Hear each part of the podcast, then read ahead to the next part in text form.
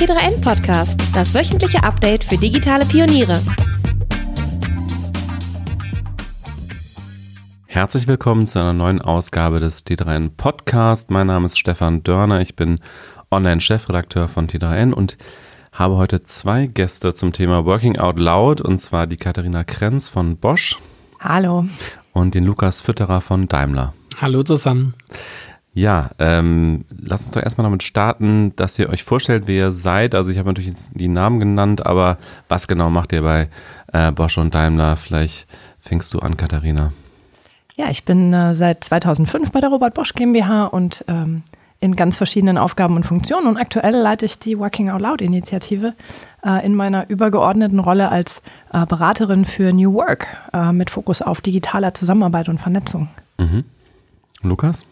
Ja, mein Name ist Lukas Fütterer, wie du gesagt hast. Ich freue mich, dass wir heute hier in Berlin sind und wir führen aus einer zentralen Initiative Digital Life at Daimler heraus auch das Thema Mitarbeitervernetzung und Social Intranet im Unternehmen ein und verbreiten es da.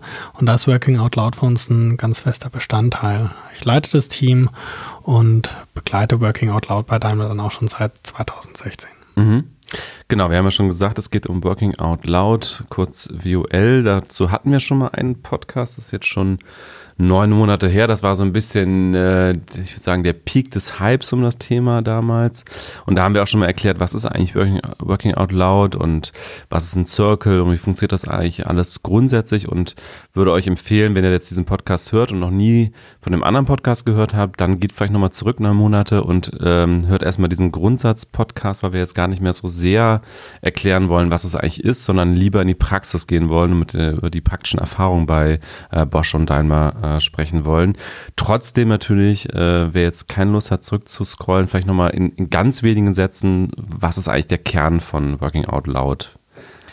Also äh, für uns bei Bosch ist Working Out Loud in erster Linie mal eine Haltung und eine Fähigkeit, nämlich überhaupt die Bereitschaft zu haben, öffentlich sichtbar in einem Netzwerk sich einzubringen, zu engagieren, äh, Wissen zu teilen, sich gegenseitig zu helfen. Ähm, also für uns ein Mindset und eben die Fähigkeit auch zu wissen, wo tue ich das, wie tue ich das, damit da wirklich äh, Wertbeiträge entstehen und da Mehrwert einerseits für mich, aber gleichzeitig auch für das Netzwerk entsteht. Mhm. Und dann gibt es eine strukturierte Methode dahinter, die Working Out Loud Circle Methode. Ähm, die kann der Lukas, denke ich, ganz hervorragend erklären. Sehr gerne, weil so wie Katha beschrieben hat, diese Haltung kann man auch lernen. John Stepper hat dazu ein strukturiertes Angebot erstellt und auch immer über die Jahre weiter verfeinert, teilweise auch mit den Erfahrungen, die wir bei Bosch und Daimler gesammelt haben. Und diese Circle-Methode basiert darauf, dass sich äh, vier bis fünf Menschen in einem Circle zusammenschließen, jeder ein individuelles Ziel mitbringt und dann über zwölf Wochen strukturiert dieses Ziel verfolgt. Er hat dazu dann Anleitungen geschrieben. Vielleicht kommt das auch gerade deshalb in deutschen Großkonzernen so gut an, weil es sehr, sehr strukturiert ist. Und nach zwölf Wochen hat man auf jeden Fall dann einerseits gelernt, wie man zielgerichtete Netzwerke aufbaut und zum anderen äh, kommt man seinem individuellen Ziel auch näher. Mhm. Und wie ist Working Out Loud in eure Unternehmen gekommen? War das irgendwie, dass sich Mitarbeiter zusammengeschlossen haben gesagt haben, wir würden das gerne mal ausprobieren und sind zu ihren Chefs gelaufen und haben gesagt, dürfen wir das? Oder ist das irgendwie, kam das von Management-Ebene oder wie, wie kam das in eure Unternehmen? Also ähm, vielleicht fange ich an. Wir waren ein, ein, ein in diesem Kopf-an-Kopf-Rennen, glaube ich, drei Tage gefühlt äh, irgendwie früher dran. Ähm, ich habe mich damals mit community-basierter Zusammenarbeit äh, beschäftigt und war im Internet auf der Suche nach Enabling-Methoden für Community Manager und habe da den Begriff Working Out Loud gefunden und dann irgendwann auch John Stepper und seinen Blog. Wann war das? Das war ähm, 2012, 2013. Ah ja, schon. Ganz das ist her, eine Ecke her, ja. Und ähm, Bosch hat äh, sich 2011, 12 mit äh, Enterprise Social Networks beschäftigt. Ähm, wir haben ein, eine digitale Zusammenarbeitsplattform eingeführt 2012 ähm, und in dem Rahmen waren wir wirklich auf der Suche, okay, wie enablen wir denn die Mitarbeiter auf diesem äh, ganz anderen oder in diesen ganz anderen Möglichkeiten der Zusammenarbeit und der Kommunikation, vor allen Dingen im virtuellen Raum. Mhm. So und ähm, Damals hieß das alles noch Enterprise 2.0. Ich glaube, diesen Begriff, den gibt es schon gar nicht mehr. Ja, alles mit 2.0 ist jetzt so ein bisschen. Es wird ein bisschen alt, ne? Out, ja. Stimmt, jetzt so 2.19. Gott, wie die Zeit rast. Als wollen wir mal nicht, äh, genau, ähm, in der Vergangenheit weilen. Aber äh, 2015 waren genau die Leute, die sich, so wie Lukas und ich heute mit diesen Themen beschäftigen, ähm, auch schon hervorragend vernetzt extern. Und es kam. Ähm, die Einladung, ähm, sich einem ähm, bei der Deutschen Bank äh, zu treffen, weil John Stepper dort seine Methode vorstellen will. Ah, ja. Und äh, da kannte ich den Begriff schon, hatte John auch schon entdeckt, aber ähm, in meinem Bewusstsein gab es weder Methode noch Buch. Deshalb war ich natürlich hochgradig interessiert mhm. und war mit einer Kollegin dann da. Ähm, John Stepper hat über Skype sein Konzept erklärt. Ich habe äh, wirklich auch nur Bahnhof verstanden am Anfang, weil das doch ähm, für unsere Denke sehr abstrakt ist, äh, fünf fremde Menschen mit eigenem Ziel da zusammenzubringen. Das ist in erster Linie mal ineffizient, äh, wenn man in unserer Denke da drauf schaut. So, und ähm, ich bin aber jemand, der sehr neugierig ist und habe dann die Methode an mir selbst ausprobiert und habe in Woche drei gedacht, Mensch, hervorragend, das deckt uns eine, also das hilft uns im Enabling. Einfach weil ähm, Großkonzern Bosch 410.000 Mitarbeiter in über 60 Ländern, da schaut man wenig auf das Individuum. Also wir würden gerne, aber natürlich, wenn es um Enabling geht, ähm, um Trainings geht, dann schauen wir auf Massen. Hm. Und Uh, Working Out Loud, und das wurde mir äh, ganz am Anfang ziemlich schnell klar, ist einfach hochindividuell, ist hochgradig flexibel und enabled ganz, ganz viele Dinge gleichzeitig, die wir versuchen zu erreichen, nämlich agiler werden, uh, flexibler werden, sichtbarer werden, in Netzwerken zusammenarbeiten. Und äh, meine Vorstellung war immer das Talent. Ne? Also Leute wie der Lukas, wer Lukas mal erlebt hat, der geht ganz offen auf Menschen zu, der ist überall sichtbar, ähm, der teilt total gerne. Ich habe immer gedacht, das Talent. Und äh, ich hatte das damals vielleicht nicht so ausgeprägt. Und die Erkenntnis, dass man das wirklich lernen kann, ganz strukturiert, äh, die hat dann bei mir dafür gesorgt, dass ich das unbedingt zu Bosch bringen wollte. Mhm. Also hast du das eigentlich persönlich angestoßen? Ich habe das persönlich angestoßen. Ich habe das privat ausprobiert in meiner Freizeit. Ähm, mhm. Das ist damals nicht auf so große Gegenliebe gestoßen, einfach weil ähm, ich damals auch schon mehr als genug zu tun hatte. Mhm. Und dann noch so ein Thema obendrauf, das äh, findet nicht immer gleich Anklang. Ähm, ich habe es, äh, wie gesagt, ausprobiert, habe dann äh, in meinem eigenen Netzwerk innerhalb Bosch ähm, einen Aufruf gestartet, nämlich, hey, wir haben eine neue Methode äh, entdeckt. Ich halte die für hochgradig interessant, lasst uns das anschauen. Ich weiß nicht, wie es funktioniert, ich habe keine Ahnung, was passiert, aber ich suche neugierige Menschen. So, und dann haben sich relativ schnell 50 Menschen gefunden und ich habe ganz handverlesen noch ein paar sehr kritische Kandidaten äh, gebeten, sich uns anzuschließen, ähm, weil natürlich, und auch Lukas, hast du das erlebt, ne, es gibt immer die gleichen, die dann hier schreien, wenn es was Neues gibt. Mhm. Ähm, das ist schön, aber wir brauchten ähm, einfach Breite. Ne? Mhm. Aber bist du erst zu deinem damaligen Chef, Chefin gegangen und hast erstmal um Erlaubnis gefragt oder hast du direkt diese, diese Leute, diese 50 irgendwie zusammengetrommelt? Oh, ich habe tatsächlich um Erlaubnis gefragt. Mhm. Ähm, also nicht, ob ich da äh, nach äh, zur Deutschen Bank fahren kann, ob ich das ausprobieren mhm. kann, das nicht. Das mhm. äh, mache ich dann äh, tatsächlich selbst. Aber als es dann darum ging, tatsächlich äh, das bei Bosch intern zu pilotieren, habe ich mir mhm. natürlich äh, die Erlaubnis geholt. Und das wurde dir auch schnell erlaubt? Ne? Nicht so. okay.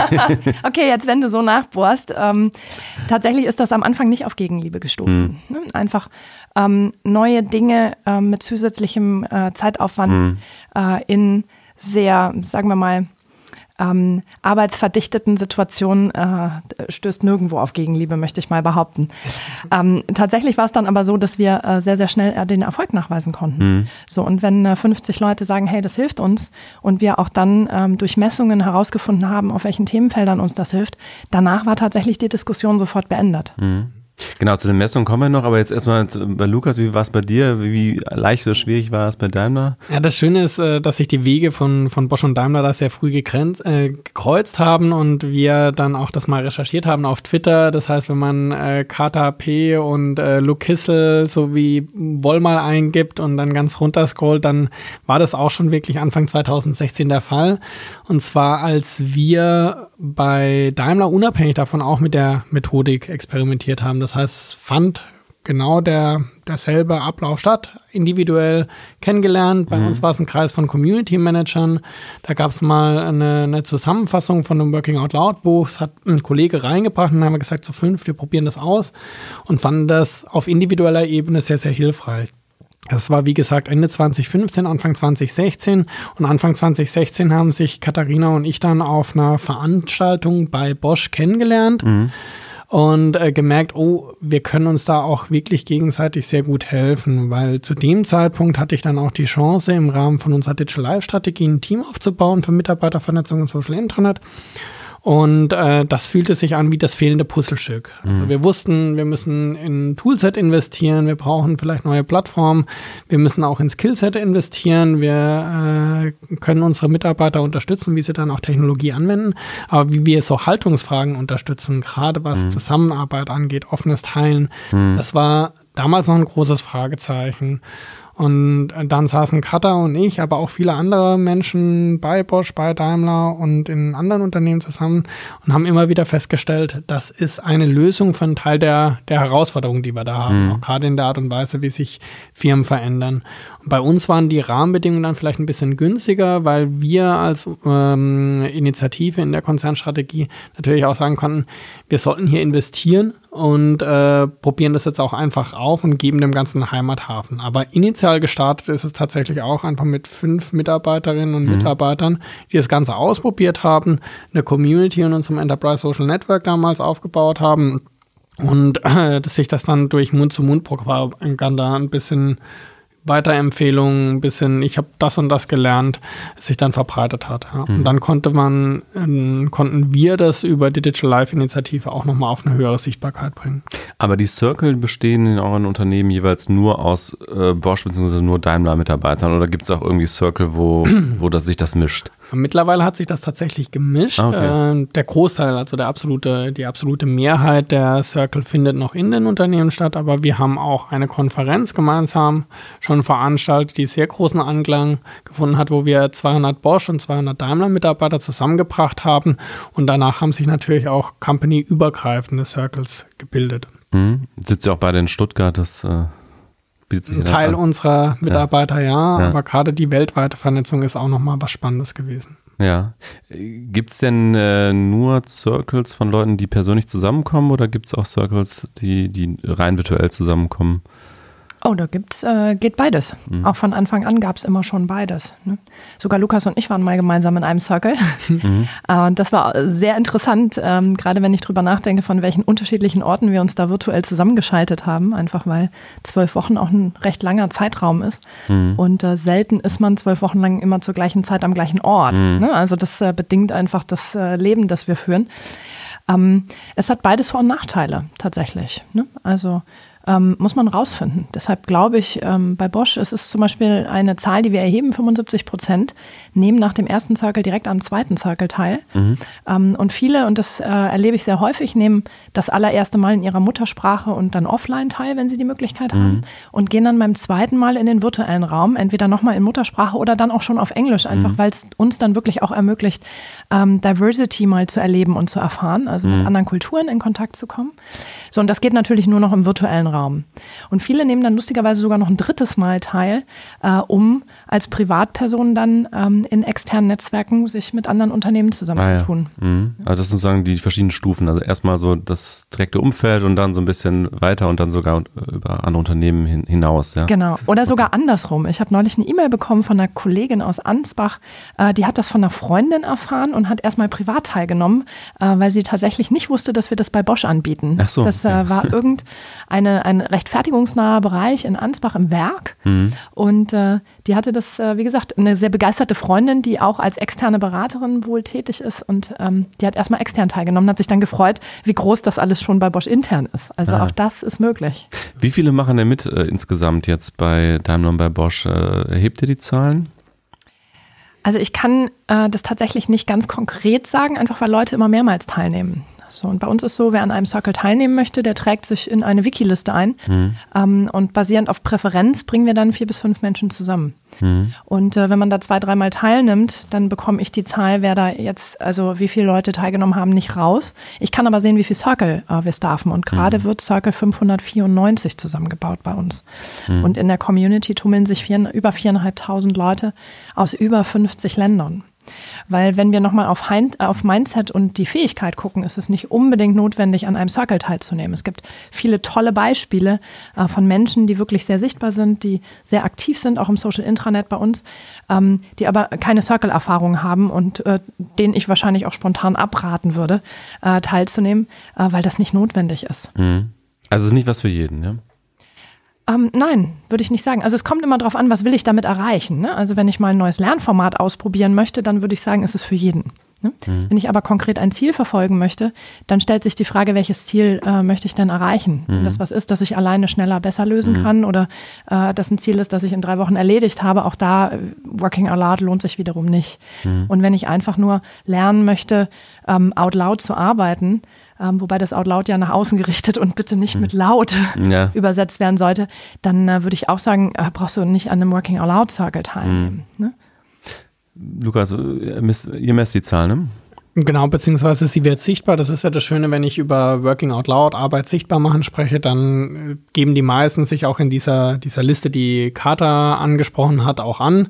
Bei uns funktioniert das über eine Community im Social Intranet. Das heißt, hier schreibe ich rein, ich würde gerne Working Out Loud Circle starten, brauche noch zwei, drei Leute dazu. Die Leute finden sich selbst organisiert zusammen. Eine absolute Stärke dieses Programms meines Erachtens. Und äh, da können wir auch die Anzahl an Circles und natürlich die Leute in den Circles äh, erfassen, die mindestens einmal teilgenommen haben. Mhm. Was wir nicht erfassen können, ist die Dunkelziffer, die quasi heimlich Working Out Loud machen, mhm. beziehungsweise sich einfach nicht in diese Liste mhm. eintragen. Das ist ja auch nicht notwendig. Mhm. Und bei uns sind es jetzt äh, circa 600 Mitarbeiter, die schon mindestens einmal teilgenommen haben, einmal die zwölf Wochen durchlaufen haben und äh, wir haben eine Community von über 1700 Leuten. Und das mag nicht viel klingen in einem Unternehmen mit drei, drei, 300.000 Mitarbeitern. Mhm. Aber das Spannende ist ja, dass die sich selbst organisiert zusammengefunden haben und nicht irgendwie mussten oder mhm. eingeladen wurden, sondern die haben sich alle schön in diese Liste eingetragen, gesagt, ich probiere mal was Neues aus. Und das mhm. macht so wertvoll. Habt ihr ähm, ein Ziel im Kopf, selber persönlich oder auch als Unternehmen, wie viele Mitarbeiter das mal sein sollen, wie viel Prozent oder irgendwie sowas? Ist das, äh, ist das was groß angelegtes oder bleibt das wahrscheinlich so in diesem Bereich? Also ähm, wir wären nicht äh, Konzern, äh, wenn wir das äh, ohne Ziele machen. äh, ich denke, das ist äh, natürlich etwas, das uns immer begleitet. Ähm, wir machen Working Out Loud ja nicht zum Selbstzweck, mhm. ne, sondern äh, natürlich setzen wir das als Vehikel oder als Methode ein, um gewisse Ziele zu erreichen. Ähm, ich habe tatsächlich mal gesagt, ich würde mir 25 Prozent des Unternehmens wünschen. Mhm. Allerdings nicht 25 Prozent, die an Circlen teilgenommen haben, sondern 25 Prozent mit dem Mindset. Mhm. Weil ich glaube, das reicht als kritische Masse, um das Unternehmen wirklich nachhaltig zu vernetzen und um Wissen wirklich sichtbar zu machen. Mhm. Ähm, ich werde immer gefragt, warum nur 25 Prozent, 100 wären besser. Und dann sage ich, naja, wenn in einem Büro oder in einem Projektteam einer sichtbar wird und sich einer mit allen anderen Projektteams vernetzt und dieses Wissen, die Erfahrung weitergibt, dann reicht das. Das müssen nicht alle 10, 15 Leute machen, sondern einer würde mir reichen. Und ich denke, mit 25 Prozent haben wir schon hochgegriffen. Mhm. Ähm, Wäre aber tatsächlich mein Traum. oder so? oh, um Gottes Willen, nein. nein, nein, nein. Aber tatsächlich kann man das ausrechnen. Ne? Also mhm. fünf Leute, zwölf Wochen. Mhm. Das dauert einfach. Ne? Mhm. Das, ähm, ist vielleicht das Schöne daran. Controller sagen immer, boah, vier Jahre, viereinhalbtausend Leute erreicht. Mensch, da hast du ja was vor dir bei 410.000 Mitarbeitern. Ähm, wie Lukas gesagt hat, das Thema, die Leute sind freiwillig da die machen freiwillig mit, die haben diese Info, dass es das gibt als freiwilliges Angebot, ähm, irgendwo er, gelesen, erfahren, gehört. Es äh, spricht sich einfach auch rum.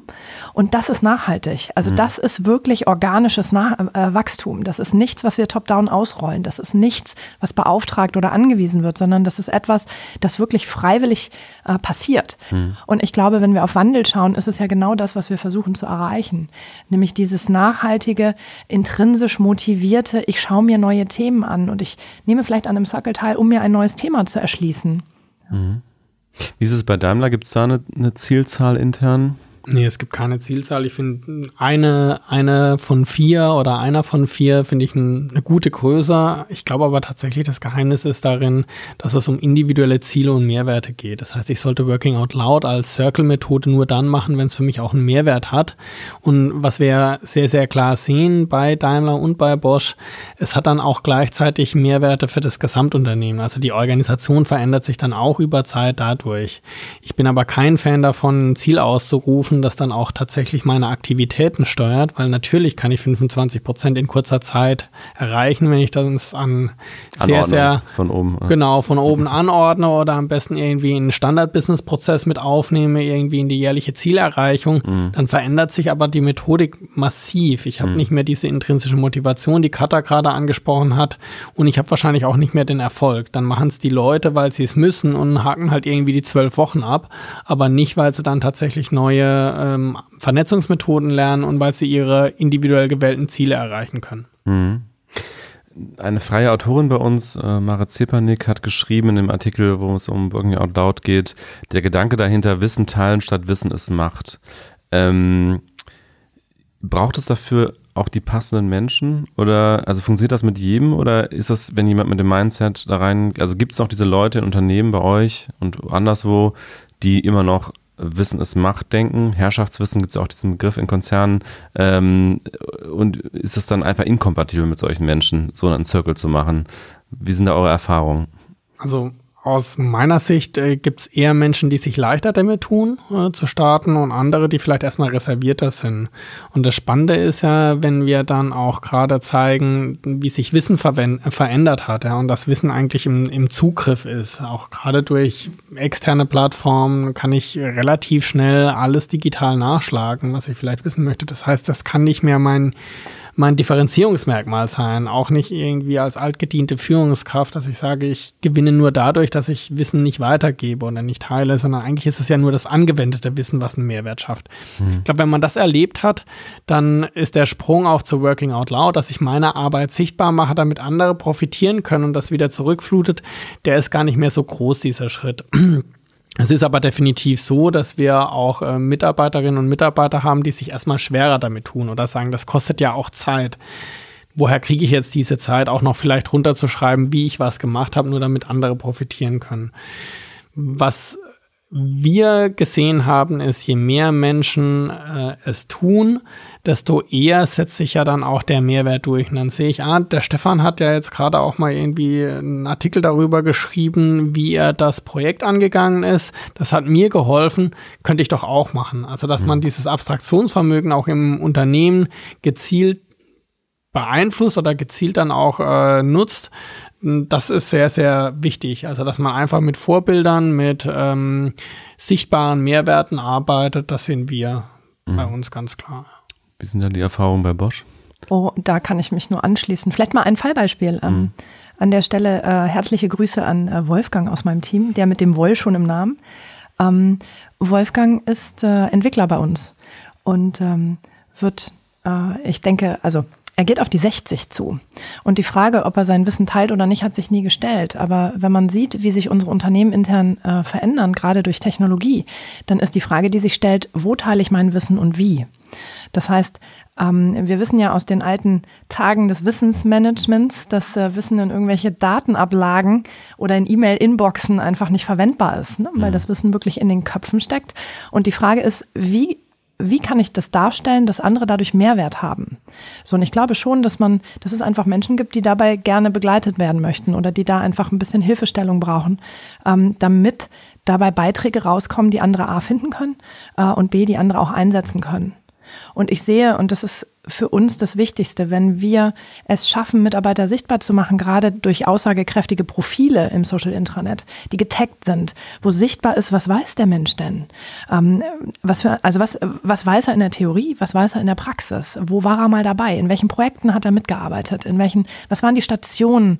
Ähm, die einzelnen Stationen im Unternehmen. Ne? Wir wechseln ja auch immer wieder mal quer.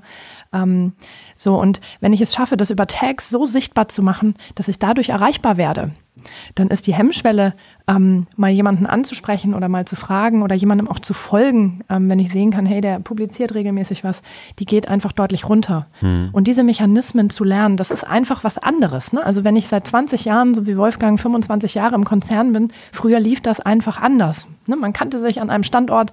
Ähm, ich habe neulich eine tolle Geschichte gehört in Nürnberg, da gab es mal einen Bierautomat, da hat man sich freitags getroffen und da hat alt von jung ganz normal, ganz, also ganz natürlich einfach Wissen ausgetauscht. Ne? Wer arbeitet arbeitet woran, was läuft, wie läuft das. Mhm. Das gibt es heute so nicht mehr, auch sind die Standorte viel größer geworden. Mhm. So, und durch dieses Sichtbarmachen von Menschen, Talent, äh, Wissen, Erfahrung, haben wir, glaube ich, den ersten wichtigsten Schritt gemacht. Und wenn dann Leute bereit sind, das anzubieten, das bereitzustellen, der eine mehr, der andere weniger, dann denke ich, haben wir damit dem Unternehmen auf jeden Fall deutlich geholfen.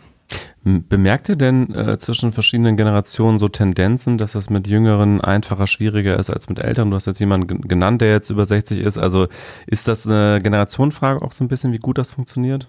Ja, lustigerweise nicht. Also tatsächlich, ich sehe Leute, die kommen gerade von der Uni, die haben nie gelernt, wie das ist mit Teamwork. Ähm, da denkt man, äh, die sind im Digitalzeitalter aufgewachsen, die müssten das doch, äh, die haben das mit der Muttermilch äh, eingesogen, die müssten sich doch da äh, in, der Techn in dem ganzen technologischen Umfeld super auskennen. Äh, dem ist gar nicht so. Also ich möchte jetzt nicht ähm, irgendwie urteilen, aber äh, nur weil ich äh, weiß, wie Instagram funktioniert, heißt das nicht, dass ich Wertbeiträge im Social Intranet liefern kann. Mhm. So, und ich glaube, es ist tatsächlich keine Altersfrage, sondern eine Haltungsfrage. Nämlich lasse ich andere teilhaben?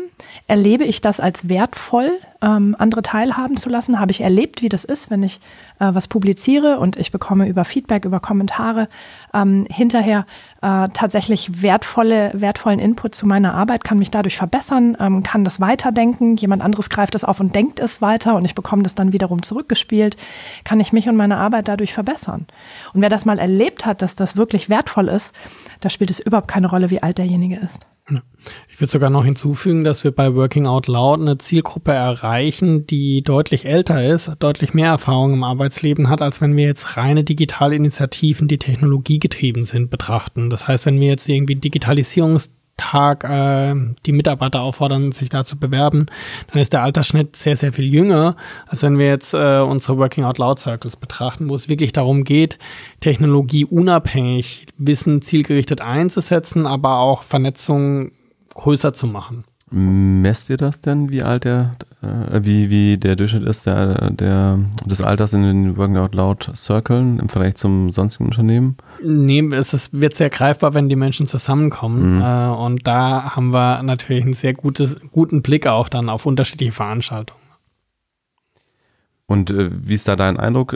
Machen da tendenziell, ist das so ein Abbild des Unternehmens die, der Leute, die mitmachen, oder ist das schon irgendwie eher die digital affin, eher die Jüngeren, ähm, eher die, die experimentierfreudig sind?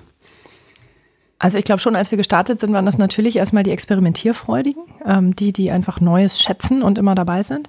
Ich sehe aber heute, und das ist das Interessante daran, wenn ich sehe, wer bei uns in der Community sichtbar wird, dann sind es ganz, ganz viele, wir sagen Grey Ghosts dazu, also Leute, die noch kein Profil haben.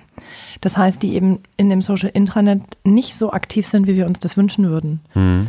Ähm, und das wiederum ist tatsächlich auch altersunabhängig. Ähm, nein, wir messen das nicht einfach, weil das ist ein freiwilliges Angebot. Ich bin mhm. natürlich mhm. super neugierig und mhm. würde natürlich total gerne ähm, wissen, wie da die Zahlenlandschaft aussieht. Aber dadurch, dass es ein freiwilliges Angebot ist, werten wir das nicht aus. Wir analysieren ist ja auch wieder Problem Betriebsrat und so, ne?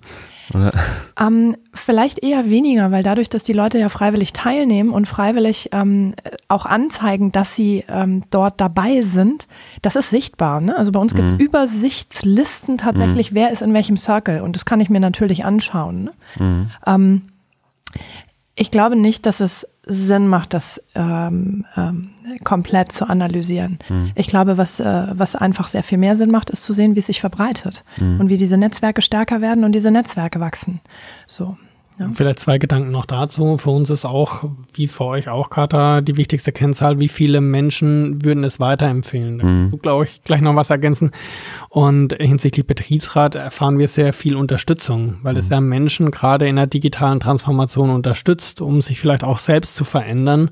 Mhm. Und deshalb hat auch unser oberster Betriebsrat, unser Gesamtbetriebsratvorsitzender Michael Precht, selbst äh, Working Out Loud Erfahrung aufgebaut und unterstützt das Thema. Und das ist eigentlich was ganz, ganz Schönes, dass man merkt, es ist eine sehr menschenzentrierte Methodik, die aber auch dann Zugang zu neuen Möglichkeiten, zu anderen Technologien bietet. Mhm. Wir haben jetzt sehr viel über die positiven Effekte von Working Out Loud gesprochen, aber äh, man lernt ja auch immer durch Fehler und durch Scheitern. Ähm, erinnert ihr euch an Circles, die komplett gescheitert sind, äh, wo sich Leute vielleicht zerstritten haben, wo etwas komplett schiefgelaufen ist? Und wenn ja, was ist da schiefgelaufen? Das ist, also die Frage kommt immer. Ich freue mich, dass du sie stellst. Ähm, und ich muss leider antworten, das, was ich immer antworte. Ähm, wir haben von 594 Circles mal genau einen umgebaut, äh, weil sich jemand gemeldet hat, der gesagt hat, oh, da ist jemand drin, den kenne ich von früher, das wird nicht funktionieren. Ach so, okay. Einen. Okay. Ähm, natürlich gibt es eine Dunkelziffer, weil wir auch wieder nicht erheben, wer bricht ab und wer nicht. Mhm. Und das Abbrechen ist auch schon das Einzige, was passiert. Ähm, wir sehen, dass Leute ähm, vielleicht den Zeitaufwand falsch eingeschätzt haben am Anfang, dass sie sich vielleicht doch was anderes auch drunter vorgestellt haben, also dass Erwartungshaltungen nicht erfüllt werden ähm, oder dass, äh, und das ist der häufigste Scheitergrund, dass die Sommerferien dazwischen kommen Okay. und dann einfach die Motivation runtergeht und es dann danach irgendwie auch wieder schwierig wird, fünf Terminkalender zu allein, ähm, sodass dann einfach das irgendwie verläuft. Das ist aber auch wirklich das einzig Schlimme, was passieren kann. Okay. Also äh, ich warte immer drauf, dass ich mal so eine, so eine schwierige Geschichte hören kann, damit wir auch eine Dark Side mal aufzeigen können. Ähm, bei uns gibt es die nicht und ich habe auch noch keine von extern gehört, außer dass Leute abbrechen ähm, und Circle dann einfach auch nicht weitergehen. Genau deshalb haben wir uns darauf konzentriert, mal auf äh, die abbrechen. Meistens ist es dann eine Person, die aus dem Circle aussteigt äh, und das hängt an der Logistik. Also Killer Also Nummer Killer. Nummer eins äh, für Working Out Loud Circle ist wirklich, äh, schaffen es vier, fünf Leute über zwölf Wochen einen Termin pro Woche zu finden. Und das kann herausfordernd sein, wenn unverhofft die Sommerferien dazwischen kommen oder was auch häufig dazu kommt, man hat sich was vorgenommen und in Woche drei schlägt Projekt XY zu, ja, und man schafft es einmal nicht und zweimal nicht. Und dann ist es vielleicht auch ratsam, zu einem anderen Zeitpunkt das nochmal zu starten. Wie Kata sagt, Schlimmes passiert nichts, man ähm, beendet dann den Circle nicht. Aber um genau diese dieses Dabeibleiben zu erhöhen, haben wir dann auch gemeinsam mal angefangen, Circle-Mentoren auszubilden, damit wir einfach die Expertise rund um Working Out Loud im Unternehmen verbreitern. Also, dass es Menschen gibt, die dich und mich unterstützen in ihrer Circle-Erfahrung, vielleicht dann auch nochmal eine Antwort bieten, wenn man sich mit seinem Ziel schwer tut oder wenn man äh, sagt, ah, ich konnte jetzt einmal nicht teilnehmen, kann ich das überhaupt noch aufholen, um einfach da ein bisschen, bisschen Begleitung anzubieten. Wenn Weil das das, also ganz kurz, weil das ist das Rad, an dem können wir drehen. Ne? Also wir können mit der Erwartungshaltung können wir was machen, dass den Leuten wirklich klar ist, hey, das sind wirklich zwölf Wochen. Ähm, das heißt, der Zeitaufwand, das können wir einfach regeln, die Klarheit da schaffen und natürlich auch immer noch mehr oder besser informieren, was passiert da in den zwölf Wochen? Wie ist das aufgebaut? Wie funktioniert das mit Check-in, drei Aufgaben, Check-out? Ähm, muss ich alle Aufgaben machen? Ähm, und, und das ist immer noch die Gretchenfrage, was ist ein gutes Ziel? Und funktioniert das Ziel, das ich mir jetzt vorgenommen habe, wirklich gut? Ne? Daran können wir was machen. Der Rest, und darauf, ähm, das ist eigentlich das, was die Methode ja so schön macht oder so aus äh, äh, uns so hilft, der Rest ist wirklich selbst organisiert. Und die Leute in die Eigenverantwortung zu bringen, nämlich das Ding auch mal durchzuziehen. Ne? Also ich zumindest da erlebe das, ich studiere noch nebenbei immer mal wieder, äh, gerade im Privatleben ganz häufig, dass ich nehme mir was vor und ziehe es durch. Ah, das ist eine hohe Kunst. Ne? Und das trifft aber 150 andere Themen eben auch und nicht nur Working Out Loud. Und diese Mentorenrolle, ist das ein Abweichen von der rei- reinen Lehre, in Anführungszeichen, von John Stepper? Oder ist das so vorgesehen? Ähm, oder ist das eigentlich egal? Also ich erinnere mich so ganz äh, vage daran, dass es ja eigentlich eher so ein Zirkel untergleichen immer sein soll, ne? dass irgendwie keiner jetzt irgendwie die Fäden in der Hand hält oder so. Und so eine Mentorenrolle geht ja schon so ein bisschen in die Richtung, dass da jetzt eine Person so ein bisschen herausgehoben ist. Also es ist ja genau so, wie du sagst, ein Circle ist ein in sich geschlossener Raum, ein Raum des Vertrauens auch und das ist ganz, ganz wichtig. Das Schöne ist, dass äh, John, Kata und ich auch häufig zusammensitzen und dann überlegen, wie kann man die Methodik noch weiterentwickeln oder welche Angebote könnten noch sinnvoll sein. Und da ist auch dann tatsächlich diese Mentorenrolle entstanden, gemeinsam mit John, gemeinsam mit der Sabine Kluge. Und äh, die ist deshalb so wertvoll, weil jemand von außen mit Erfahrung dann auch Hilfestellung bieten kann. Diese Person, also äh, der Mentor, die Mentorin, ist nicht Teil des Circles. Das ist ganz wichtig. Also Ach die so, wird von okay. dem Circle quasi zu Rate gezogen Ah, und sagen, okay. hey, wir haben, ich, ich, ich rufe dann mal vielleicht Carter als Mentorin an, sagen, wir haben irgendwie das Thema oder wir kommen nie irgendwie in der Zeit hin, aber Carter ist dann nicht in jedem Circle dabei. Der Circle kann entscheiden, dass man mal sagt, bei einem Meeting äh, nimmt man die Mentorin mit dazu. So läuft das ungefähr ab und tatsächlich aus der Erfahrung heraus. Ja. Du hast gerade eben auch noch nach, nach Fe Fehlern, Fails oder, oder Lernerfahrungen, da gab es schon einige, weil wir machen das ja jetzt auch schon drei, vier Jahre zusammen. Und so zwei Dinge sind für mich sehr, sehr greifbar. Was immer wieder kommt aus unterschiedlichen Ecken des Unternehmens, auch äh, insbesondere bei HR-Programmen, wo man dann sagt, ich habe jetzt einen Anlass, ich habe jetzt ein Programm, aber das geht nur drei Wochen, ja. Können wir das nicht auch in drei Wochen machen? Wo wir dann gelernt haben, nee, sorry, Verhaltensveränderung geht nicht in drei Wochen. Ja, wir mhm. sind froh, wenn wir das in zwölf Wochen als Menschen hinbekommen. Mhm. Also das ist so ein Learning von uns gewesen. Alle Maßnahmen, alle Bestrebungen, das Ganze, was in zwölf Wochen passiert, dann auch mit einem Menschen auf irgendwie wenige Stunden oder mal einen Eintagesworkshop zu reduzieren, das funktioniert nicht. Mhm. Da kann man tatsächlich immer den Start gut machen oder mal das Feuer entzünden. Mhm. Und das Zweite, wo wir auch bei Daimler gemerkt haben, das funktioniert ne, nicht, ist, wenn man Top-Management in Working Out Loud Circles pressen möchte und sagen, hey, ihr drei oder fünf, ihr seid doch tolle Vorbilder, ihr seid auch wichtig in diesem Unternehmen und sehr sichtbar, macht doch mal einen Circle. Mhm. Weil spätestens da haben wir ganz massive Terminkonflikte und da haben wir dann auch gelernt, Working Out Loud for Leaders ist vielleicht eher vergleichbar mit einem Reverse Mentoring Programm und nicht mehr mit einem Peer Coaching Konzept, wo dann vier, fünf Leute über zwölf Wochen auch wirklich immer einen Termin synchron brauchen. Reverse Mentoring musst du mal kurz erklären, was es bei euch ist.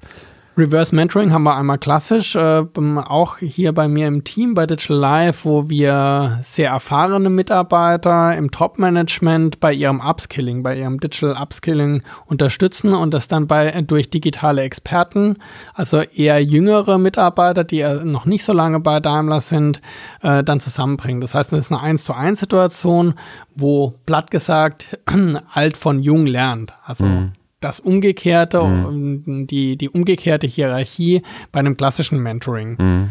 Und bei Working Out Loud haben wir und auch Bosch die Erfahrung gemacht, dass wir das Stilmittel nutzen können und dann auch wieder über ein strukturiertes Programm über zehn Wochen eine erfahrene Führungskraft mit einem jüngeren Mitarbeiter mit Working Out Loud Erfahrung zusammenbringen und diese erfahrene Führungskraft dann auch lernt, wie sie zielgerichtete Netzwerke aufbauen und wie sie vielleicht dann auch Digital Collaboration Tools effektiver nutzen kann. Das heißt, ihr habt so eine Art Working Out Loud in zweier Konstellationen geschaffen, ja, zwischen einer Führungskraft und ähm, einem Mitarbeiter. Wir haben ein zusätzliches Angebot, das Elemente von Working Out Loud aufgreift, aber ganz klar nicht den Working Out Loud Circle abbildet oder mhm. ersetzen kann, weil mhm. eben Elemente wie dieser Peer Group Aspekt fehlen. Mhm. Also wir bieten es immer als zusätzliches Thema an für eine Ebene, wo es einfach sehr schwierig wird, Termine mit vier, fünf Leuten über zwölf ja. Wochen zu kriegen. Ja.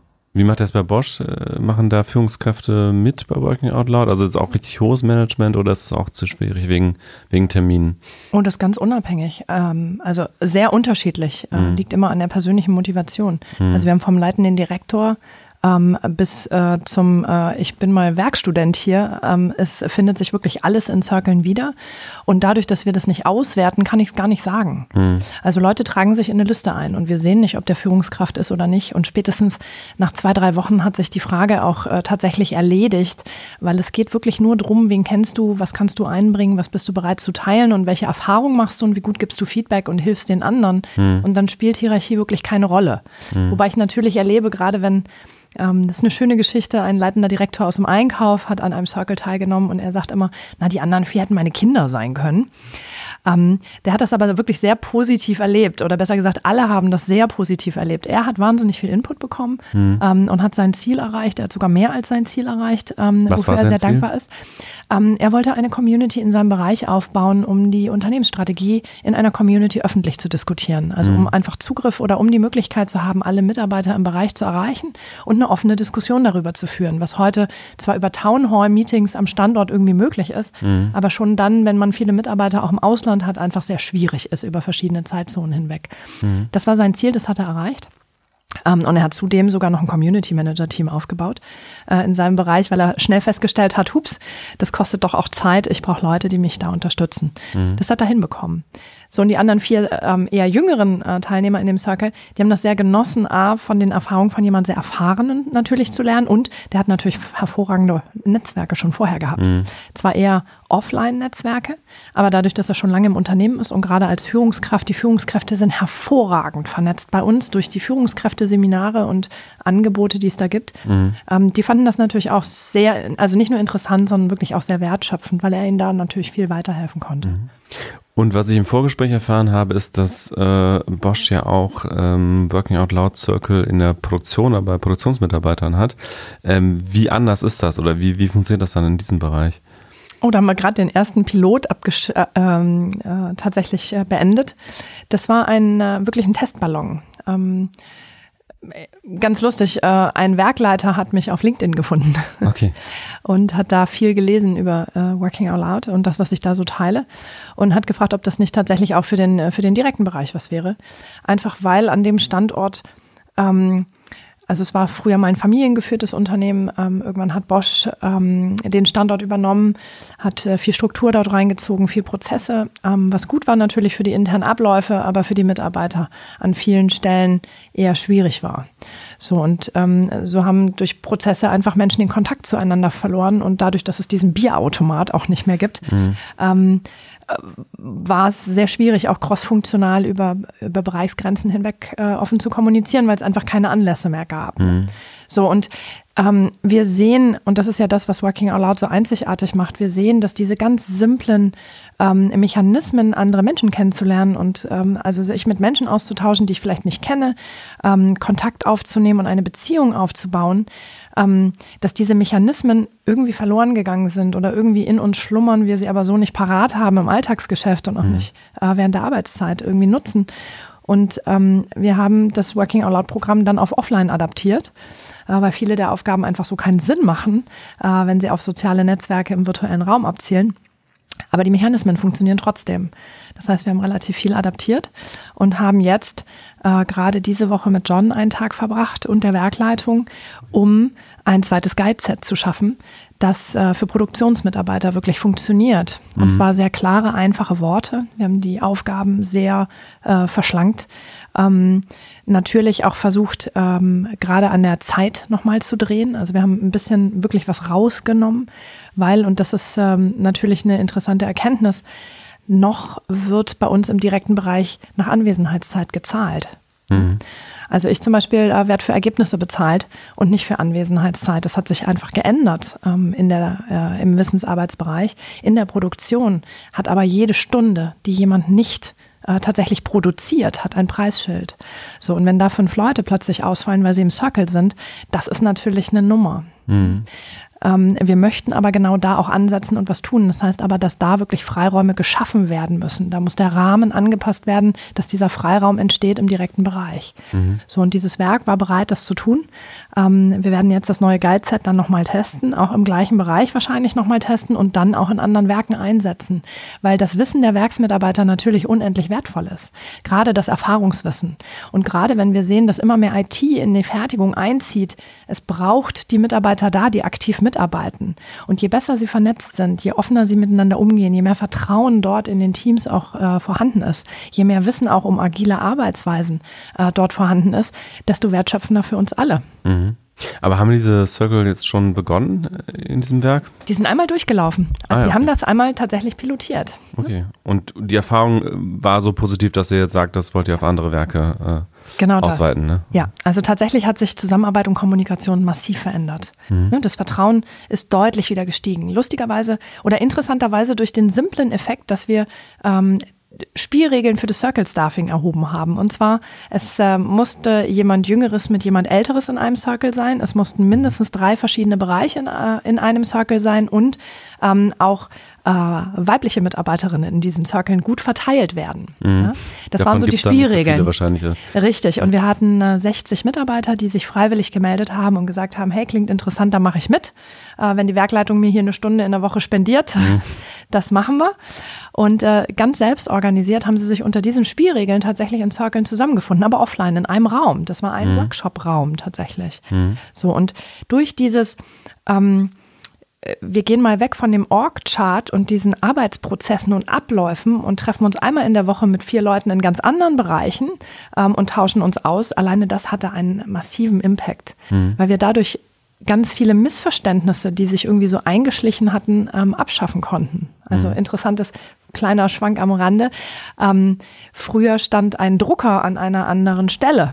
Mhm. Und die Mitarbeiter mussten, wenn sie ihre Ausdrucke abholen wollten, einfach durch eine dieser Werkshallen durchlaufen, um die Drucke zu holen. Und dann wurde der Druckerstandort verändert und die Mitarbeiter sind nicht mehr durch die Werkshalle gelaufen. Ja. Und viele der Werksmitarbeiter hatten dann den Eindruck, ja, die sind jetzt was Besseres. Die kommen nicht mehr, die grüßen nicht mehr, die reden nicht mehr. Und das war einfach nur der Zeit geschuldet, die die eben nicht mehr äh, auf dem Weg zu diesem Drucker waren. Okay. So, und das sind ganz simple Mechanismen, mhm. die wir natürlich ähm, gerade so als Stilblüten im Konzern ähm, zuhauf kennen. Ähm, wenn man mal drüber reden würde, mhm. dann kann man das alles ausräumen. Aber wir haben selten den Raum und den Platz, um das zu tun und auch mhm. wenig ähm, irgendwie, ich weiß nicht warum, aber wir hinterfragen solche Dinge oftmals nicht und es schleicht sich dann ein. Ja. Also hat es vor allen Dingen sozusagen dem Betriebsklima geholfen, äh, wenn man es so zusammenfassen darf jetzt? Ja, definitiv. Mhm. Definitiv. Und es werden sich ein paar Prozesse tatsächlich ändern. Mhm. Einfach dadurch, dass da mehr Transparenz jetzt entstanden mhm. ist. Und es gibt ein ganz konkretes Projekt, ähm, äh, wie man mit äh, Auszubildenden oder wie man ähm, Wissensmanagement dort anders gestalten kann. Da wird gerade drüber abgestimmt, wie das zukünftig äh, anders laufen wird. Mhm. Und bei Daimler habt ihr ja Working Out Loud auch fürs Onboarding entdeckt, ähm, als, als äh, wertvolles Vehikel da. Äh, wie ist das zustande gekommen? Also einmal ist das einer, einer, sehr engagierten Mitarbeiterin, Janine Kirchhoff, zu verdanken, die das bei der Mercedes-Benz Bank pilotiert hat. Und zum anderen ist es ein sehr schöner Moment. Mitarbeiter kommen neu in Unternehmen, in ein sehr großes Unternehmen in unserem Fall, und haben ja erstmal kein Netzwerk in diesem Unternehmen. Mhm und ihnen dann eine Methodik an die Hand zu geben, wie sie das zielgerichtet aufbauen können. Und zwar genau für den Arbeitskontext, in dem sie dann auch jetzt starten, in dem sie erfolgreich sein wollen. Das kam sehr gut an. Und mittlerweile haben wir das Thema weiterentwickelt. Äh, Janine macht jeden Monat einmal für neue Mitarbeiter der Mercedes-Benz Bank Workshops. Wir haben es in der Zentrale dann adaptiert und haben das erstmal über einen Marktstand reingebracht, wollen jetzt auch schauen, dass wir alle Mitarbeiter mal zumindest zu dem Why, also warum macht Daimler Working Out Loud abholen können. Das sind dann auch jeden Monat so, so 100 bis 200 neue Gesichter, die wir hier erreichen können und setzen damit natürlich schon eine ganz andere Haltung, wenn ein Mensch ins Unternehmen kommt, nämlich dass er gemeinsam mit anderen und in, indem er und sie äh, sein, sein ihr Wissen teilt, setzen wir eine ganz andere Startbasis. Und mhm. äh, das ist uns sehr, sehr wichtig, dass wir von Anfang an auf Vernetzung setzen. Und Working Out Loud hat da einfach sehr gut in diesen Prozess reingepasst. Mhm. Wir haben das von Daimler übernommen. Das war ah. super. Einfach weil, äh, und das ist, äh, das ist so ein bisschen der Vorteil unserer sehr engen Zusammenarbeit. Wir müssen das Rad nicht alle selbst erfinden mhm. und nicht neu erfinden, sondern können einfach Konzepte, die in anderen Unternehmen gut funktionieren, ähm, adaptieren auf unsere Bedürfnisse und mit übernehmen. So, und das äh, mit dem Onboarding, äh, danke an Daimler, danke an Janine, äh, das haben wir direkt so übernommen. Bei uns funktioniert es ein bisschen anders, einfach weil bei uns gibt es keine Day-One-Veranstaltungen in dem Sinne, sondern wenn ähm, neue Kollegen in den Konzern ein oder in das Unternehmen eintreten, die treffen sich äh, nach zwei, drei, vier Monaten zu einem Welcome to Bosch Tag. Ah, ja. So, das heißt, die sind schon ein bisschen da, sind schon ein paar Tage länger da. Und auch da setzen wir Working Out Loud ein. Also wir machen wirklich, lassen die Methode im Workshop auch erleben und erfahren. Und wir hören ähm, sehr, sehr viel Gutes darüber, weil ähm, wir stellen Leute natürlich auf bestimmte Stellen ein. Mhm. Und äh, wenn man so auf Bosch kommt, also wenn man sich entscheidet, ähm, Mitglied der Bosch-Gruppe äh, zu werden, ähm, dann stellt man sich, ich weiß nicht was, unter Bosch vor. Ne? Ein riesen, riesen in ganz vielen Ländern aktiv, macht ganz viele verschiedene Dinge. Und wenn ich dann aber einsteige, gerade so in den ersten Tagen und Wochen, dann werde ich doch sehr schnell vom Tagesgeschäft äh, und von meinem eigenen Bereich natürlich auch äh, vereinnahmt. Mhm. Und dieser Blick wieder raus, wieder raus über den Tellerrand, ähm, wieder rein in die Vielfalt des Unternehmens, in die verschiedenen Produkte, in die verschiedenen Dinge, die dort äh, stattfinden, ähm, das ist nach drei, vier Monaten dann sehr, sehr interessant. Mhm. Und tatsächlich die Möglichkeit, sich eben dann ähm, wieder funktions- und geschäftsbereich übergreifend ähm, äh, zu vernetzen oder einfach Zugriff auf bestehende Netzwerke zu bekommen. Das ist etwas, das dann zu dem Zeitpunkt für uns hervorragend funktioniert. Und die meisten, äh, die das da erleben, nehmen hinterher auch an Working Out Loud Circles teil. Mhm. Und äh, seid ihr, Bosch und Daimler, jetzt im Bereich Working Out Loud in Deutschland so eine Zweiergang oder gibt es da noch andere Unternehmen, die da irgendwie äh, sich mit euch austauschen? Seid ihr offen für weitere Unternehmen, die ähm, das ausprobieren wollen und äh, irgendwie äh, sich austauschen wollen mit euch? Vielleicht kann man da nochmal so ein bisschen auf die Entwicklung äh, zurückschauen, weil das für mich auch persönlich eine sehr, sehr schöne Geschichte ist.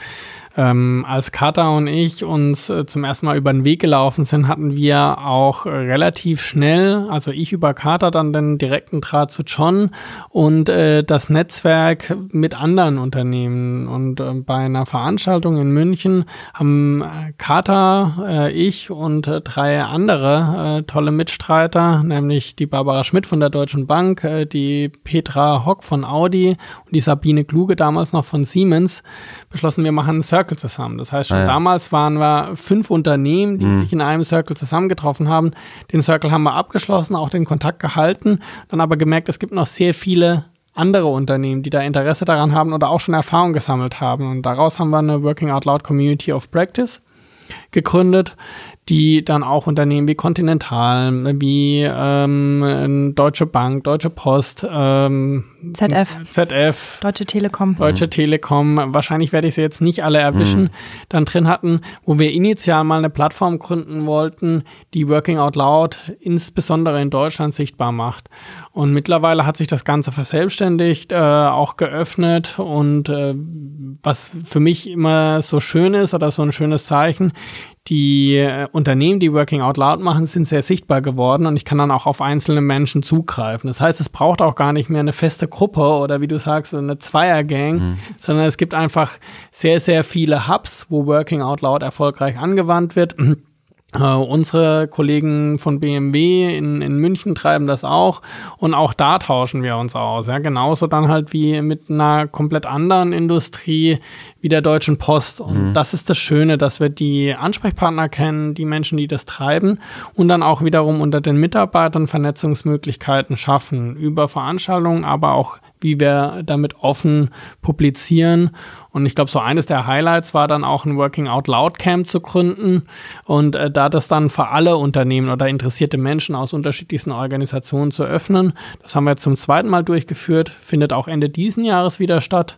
20. Und November in Berlin, vielleicht so ein kleiner Spoiler ah, ja. am Rande. Sehr gut. Und ich glaube, was für Kata und äh, mich dann in Stuttgart sehr schön war, auch regional da so einen Samen zu pflanzen mhm. und mit der Wirtschaftsförderung Region Stuttgart da auch nochmal eine Plattform zu bieten mit einem quartalsweise Working Out Loud 0711 Meetup. Auch das findet man online. Ähm, 0711 ist die Vorwahl von Stuttgart, oder? Exakt. Ah, ja. das heißt, ich bin bei Run 711, um zu laufen und ich bin bei Woll ah, ja. 0711 äh, Meetup, um mich zu Working Out Loud auszutauschen. Das ist immer ganz schön, diese, diese Zahlenkombi äh, zu nutzen.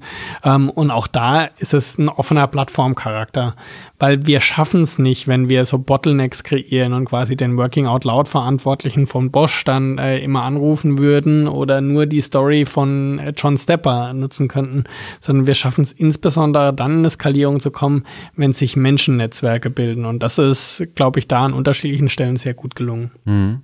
Das kann man auch sehen in den ganzen Communities. Ne? Also auf jedem Social Network gibt es eine Working Out Loud Community. Also keine, mhm. es spielt keine Rolle, ob das jetzt Xing oder LinkedIn ist oder äh, Facebook, Yammer, WeChat ähm, oder mit dem Hashtag Woll auf Twitter.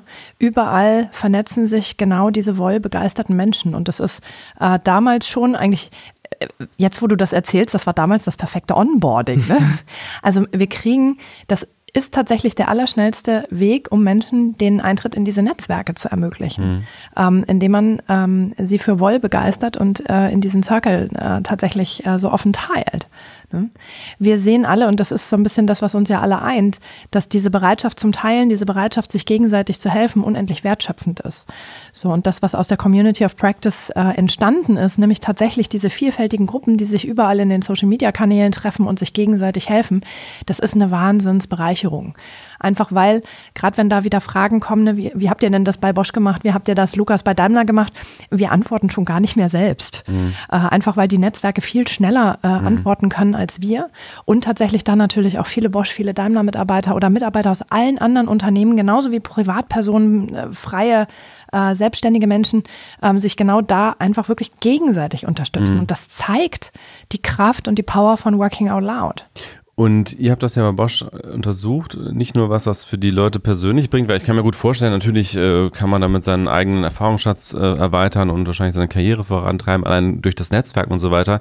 Aber ihr habt das ja auch bei Bosch untersucht, was bringt es aus Unternehmenssicht? Ne? Also mal empirisch, ähm, wie bringt es das Unternehmen weiter? Was sind da die Ergebnisse?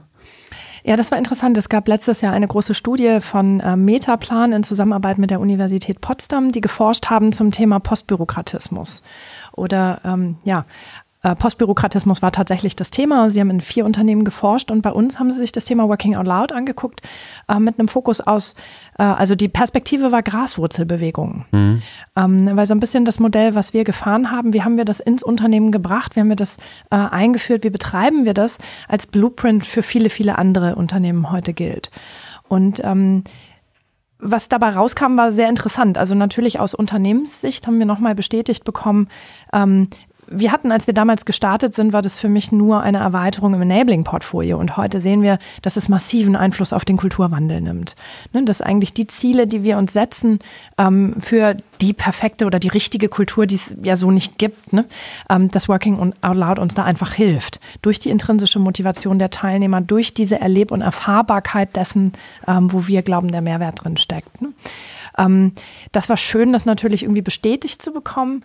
Äh, was mich sehr verwundert hat, war äh, die Aussage, ähm, dass ähm, Working Out Loud zum guten Umgangston also zur guten mhm. Kinderstube irgendwie auch nochmal beiträgt, ähm, dass es natürlich Karrieren nochmal anders denkt, dass es äh, die Hilfsbereitschaft nochmal äh, mhm. ganz anders auch anfacht ähm, und dass diese informellen Netzwerke wirklich auch dadurch sich so äh, entfalten können, dass sie fernab der Formalstruktur so hervorragend funktionieren. Mhm. So und ähm, ich weiß nicht, wer das weiß von Metaplan. Metaplan hat einen sehr strukturierten Ansatz, wenn Sie auf Organisationen gucken.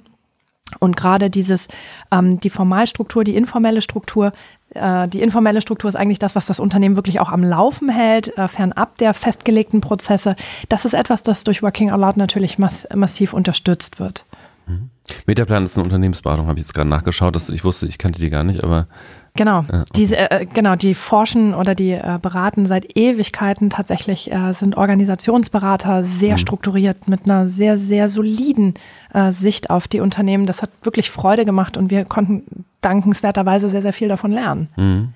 Und du hast gerade äh, WeChat äh, erwähnt, das heißt, äh, Woll ist auch ein Thema in China inzwischen oder?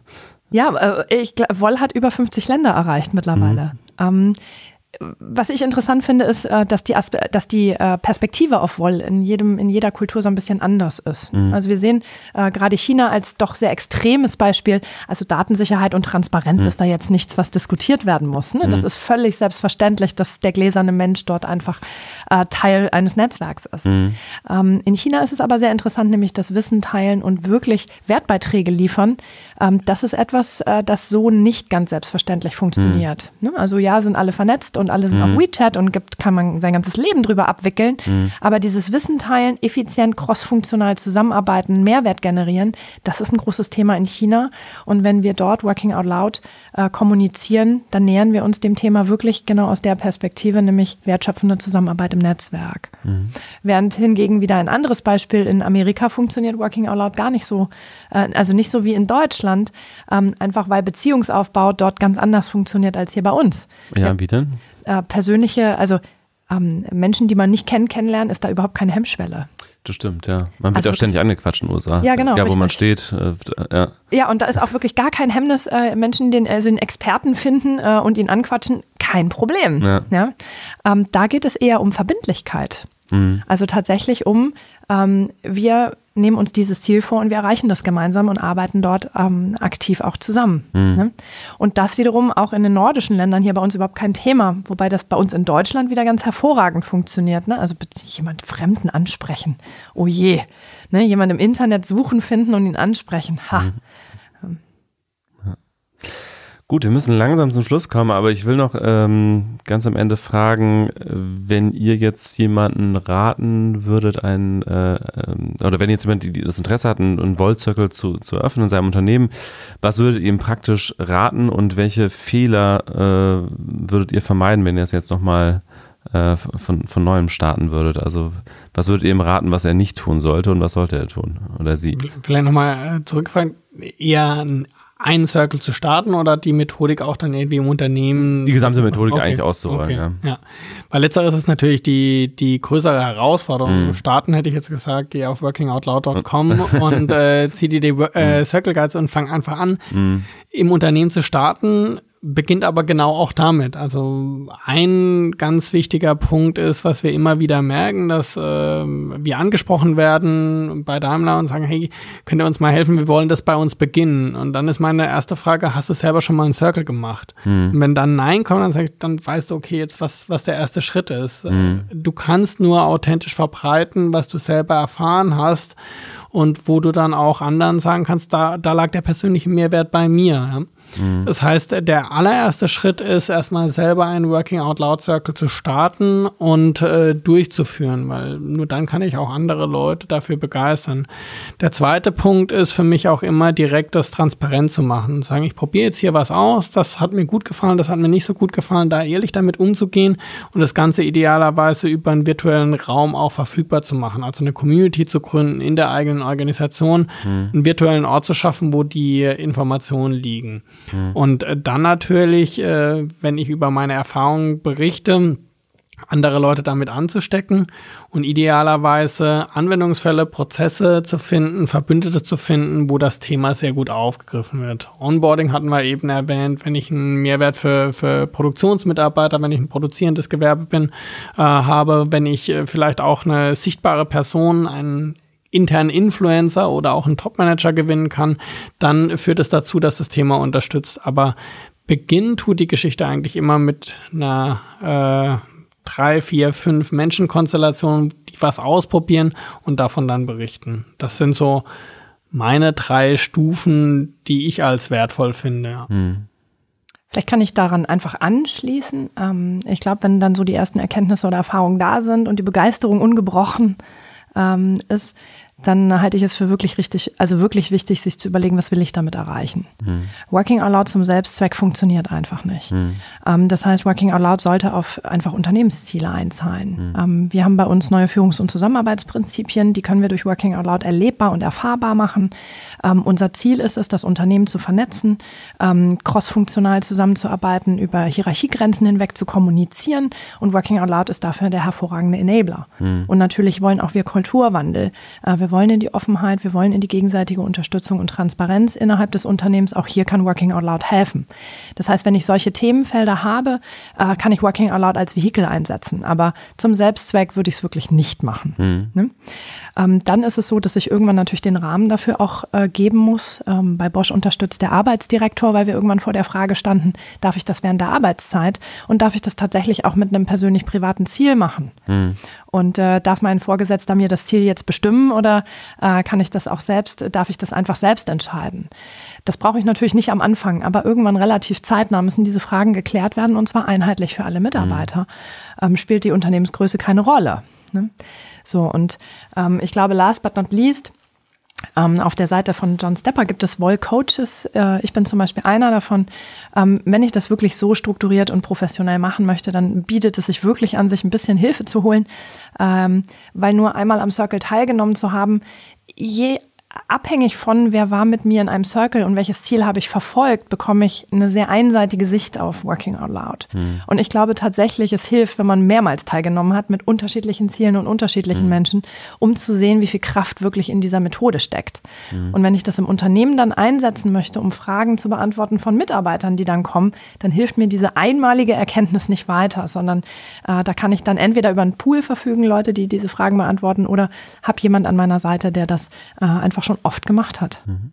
Seid ihr noch beide aktuell in Circlen aktiv oder seid ihr eher in so einer Mentorenrolle jetzt immer, weil ihr gar nicht die Zeit habt, jetzt wirklich einen Circle komplett zu begleiten? ähm, also ich bin aktuell in meinem neunten, den schließen wir gerade ab mhm. ähm, und ich werde auch weiter Circle machen. Für mich ist Working Out Loud eine Arbeitsmethode. Und was war dein Ziel jetzt beim aktuellen Circle? Ähm, dass der aktuelle Circle war Woll SC, äh, das war das Mindfulness, Self-Compassion, Self-Care äh, Circle-Programm von John, das ich einfach erleben wollte. Wie funktioniert das für mich und äh, ist das ein neues Konzept, das äh, Sinn macht für Bosch? Und wir werden jetzt zwei neue begleitete Programme innerhalb Bosch machen, ähm, einmal im HR-Bereich und dann einmal wieder in einer Business Unit. Da werde ich vermutlich auch noch mal einmal teilnehmen, äh, je nachdem, wie viel interessante oder welche interessanten Menschen sich da melden. Ähm, ich nehme oftmals als aus Neugierde äh, teil, weil da Menschen plötzlich auftauchen, die an Circlen teilnehmen, wo ich denke, boah, mit denen möchte ich unbedingt mal circlen. Mhm. Und Lukas? Bei mir ist es so, dass mich gerade wieder die Lust packt. Also ich habe jetzt auch schon, ich glaube, drei Circle hatte ich abgeschlossen und ähm, merke jetzt gerade wieder auch, dass mein Arbeitskontext bei Digital Life sich gerade verändert, dass wir vieles erreicht haben, aber auch uns nochmal anders ausrichten wollen. Und das ist für mich dann wieder ein ideales Working Out Loud Ziel, wo ich sagen kann, da kann ich wachsen, da lerne ich auch über zwölf Wochen und die Methodik hilft mir dann auch strukturiert bei der Sache zu bleiben. Mhm. Das ist das, was wahrscheinlich mein vierter Circle jetzt gibt und wo ich mich schon drauf freue, vier Mitstreiter zu finden. Und hast du schon ein Ziel für diesen also das wäre tatsächlich, wie können wir jetzt auf Basis des Erreichten, Digital Life Collaborate äh, ist der Hashtag äh, meines Teams, wie können wir das jetzt auch nochmal weiterentwickeln? Ja. Mhm. ja, Katharina Lukas, vielen Dank. Ähm, vielen Dank euch fürs Zuhören und bis zum nächsten Mal. Tschüss. Danke. Tschüss, danke für die Einladung.